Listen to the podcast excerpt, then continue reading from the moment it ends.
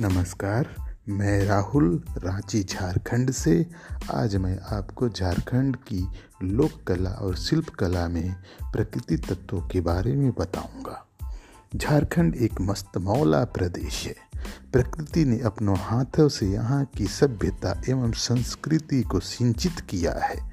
यहाँ के लोग प्रकृति पूजक होते हैं एवं प्रकृति में पाए जाने वाले जीव जंतु पेड़ पौधे पहाड़ पर्वत, नदी नाले, खेत खलिहान, इन सभी की पूजा करते हैं।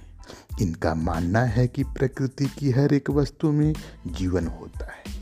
यही कारण है कि कला शिल्प गीत संगीत पर्वत व्यवहार आदि सभी में प्रकृति की प्रधानता होती है। झारखंड की कला, झारखंडी संस्कृति की वाहिका है। और यहाँ की संस्कृति के कण कण में प्रकृति निहित है। यहाँ की लोक कला एवं संस्कृति में चित्रकला संभवतः सबसे पहली भाषिक एवं चाशुक अभिव्यक्ति है, जिसमें चित्रकार अपने भावों, विचारों और सुख दुख के व्यक्तिगत, सामाजिक एवं प्रकृतिगत रूपों को उकेरने का प्रयास करता है। आदिवासियों की लोक कला उनकी सामाजिक मान्यताओं रीति रिवाजों धार्मिक आस्था, विश्वास एवं सौंदर्य बोध को प्रतिबिंबित करती है। कोहबर, सोहराय, जादोपटिया एवं शैल चित्र झारखंड की प्रमुख लोक कला है। चित्रण शैली की दृष्टि से कोहबर एवं सोहराय चित्रकला काफ़ी प्रचलित एवं प्रसिद्ध लोक कला है। कोहबर शब्द फारसी भाषा के शब्द को अर्थात गुफा या कमरा और हिंदी भाषा के शब्द वर या विवाहित युगल के संयोग से निर्मित हुआ है, जिसका शाब्दिक अर्थ होता है विवाहित जोड़े का निवास स्थान। यह शब्द संस्कृत भाषा के शब्द कोष्ठवर का अपभ्रंश रूप है। कोहबर चित्रकला, लोकाचार एवं भारतीय भीति चित्र परंपरा का आदिम रूपांतरण है। जो अपनी क्षेत्रीय विशेषता को समेटे हुए चित्रात्मक रूप में सांकेतिक चित्र अनुष्ठान के साथ पारंपरिक लोक रिवाज को व्यक्त करता है। शोभा सामान्यतः यह चित्रकारी विवाह लग्न के महीने जनवरी से जून जुलाई तक की जाती है।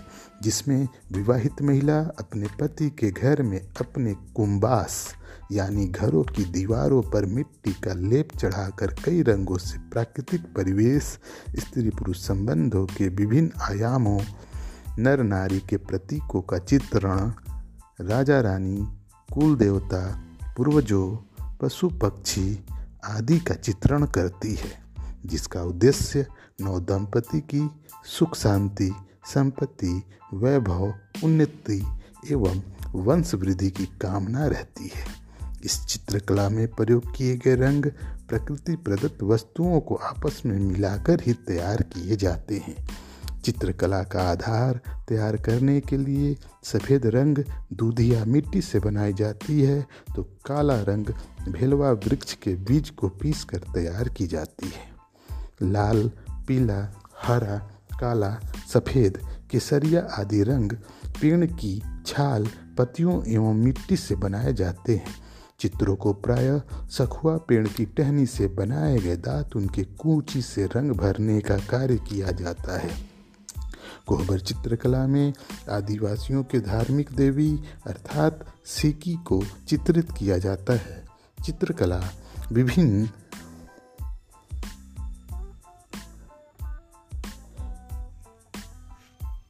देवी देवताओं को अर्पित रहती है।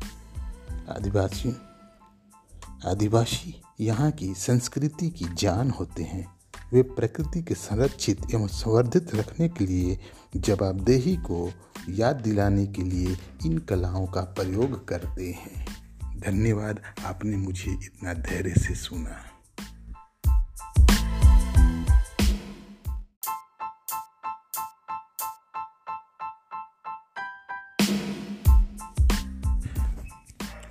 नमस्कार, मैं हूँ राहुल रांची, झारखंड से। आज मैं आप सबों को आधुनिक हिंदी काव्य में महिलाओं द्वारा महिला सशक्तिकरण के बारे में बतलाऊँगा। ईश्वर की सर्वश्रेष्ठ रची गई कृतियों में स्त्री सृष्टि का आधार है। इसके बिना संसार की सभी रचना, रचनाएँ अपूर्ण तथा रंगहीन है। वह शक्ति भी है, सम्मान भी है, गौरव एवं अभिमान भी है। पृथ्वी जैसी सहनशीलता, सूर्य जैसा ओजता तथा सागर जैसी गंभीरता धारण किए स्त्री मृदुल होते हुए कठोर भी है। वैदिक काल में महिलाओं का काफ़ी सम्मान दी जाती थी। साथ ही कोई भी धार्मिक कार्य नारी के वगैरह अकल्पनीय थी। ब्राह्मणों में भी वर्णित है कि नारी नर की आत्मा का आधा भाग है।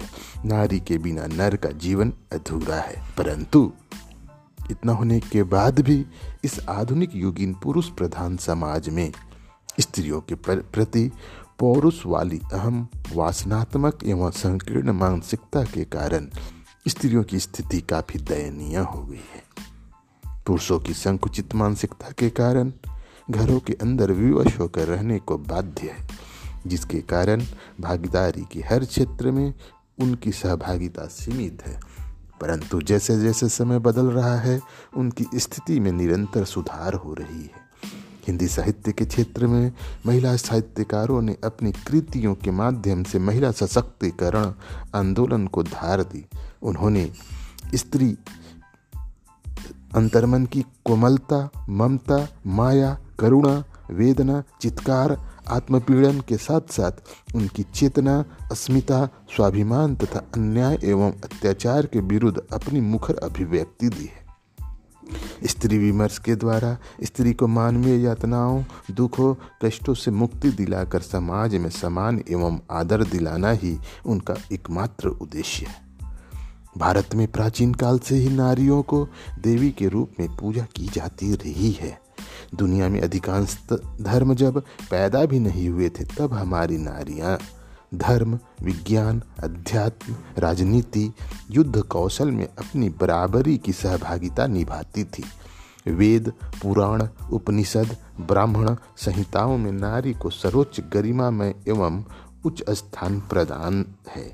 वेदों में नारी को सामग्री, विदुषी, वीरांगना वीर प्रश्वा सरस्वती, सुख समृद्धि लाने वाली एवं ज्ञान देने वाली के रूप में चित्रित किया गया है।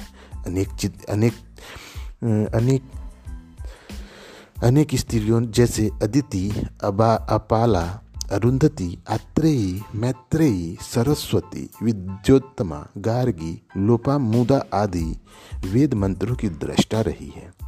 वेदों में नारियों को समान शिक्षा ग्रहण करने का अधिकार, वेदों को पढ़ने और सुनने का अधिकार, शासन चुनने का अधिकार, विवाह के लिए मनोनुकूल वर चुनने का अधिकार, पुत्रों की भांति पिता की संपत्ति में समान रूप से उत्तराधिकारणी का अधिकार एवं युद्ध में सहभागिता का अधिकार था। स्त्रियों की दयनीय स्थिति मध्यकाल से विदेशी आक्रमणकारियों के आक्रमण एवं स्त्रियों के प्रति उनकी वासनात्मक एवं ललचाई नज़र के कारण इस स्त्रियों की स्थिति काफ़ी दयनीय हो गई। स्त्रियाँ घर के अंदर कैद होती चली गई, जिसके कारण भागीदारी के हर क्षेत्र में उनकी उपस्थिति कम होती गई। परंतु रानी दुर्गावती, रानी लक्ष्मी, चाँद बीबी, रानी चेन्नम्मा, अहिल्याबाई, मीराबाई, मुक्ताबाई, जीजाबाई, अक्का महादेवी जैसी नारियों ने, उस समय की नारियों ने हर एक क्षेत्रों में, हर एक को प्रभावित किया। स्त्रियों को लेकर जितनी भी कुप्रथाएँ जन्मी है, वह इसी मध्यकाल की देन है। इसी समय कि काव्य में नारी को मुक्ति मार्ग का वाधक, विष का अंकुर, विष की बेलरी, सर्पिणी, नरक का द्वार, योग साधना में बाधक एवं पशुतुल्य जैसे कई उपमानों से अलंकृत करने का चित्रण प्रारंभ हुआ। वर्तमान समय में सशक्त बलों में महिलाओं को अस्थायी कमीशन देने और युद्ध क्षेत्र में अग्रिम पंक्ति पर लड़ने का अधिकार देने की बात आज की जाती है, परंतु प्राचीन काल से लेकर अन्य काल में भी कई ऐसी वीर विधूटियाँ हुई, जिन्होंने युद्ध क्षेत्र में अपने अपने कौशल से दुश्मनों को पटखनी देते हुए वीर गति को प्राप्त हुई। नारियों के बारे में कई सारे हिंदी कवित्रियों ने अपनी कविता के माध्यम से लिखी है। वे लोगों से पूछती है, इक्कीस सदी ही आदिम पुरुष अपनी सहचरी उस आदिम स्त्री का एक जवाब दोगे? भूख क्या सिर्फ़ तुम्हारी ही होती है? क्यों भूल जाते हो? तुम्हारी इस भूख के समानांतर जगती एक भूख उसकी भी होती है। इक्कीसवीं सदी की यह औरत हाड़ मांस की नहीं रह जाती।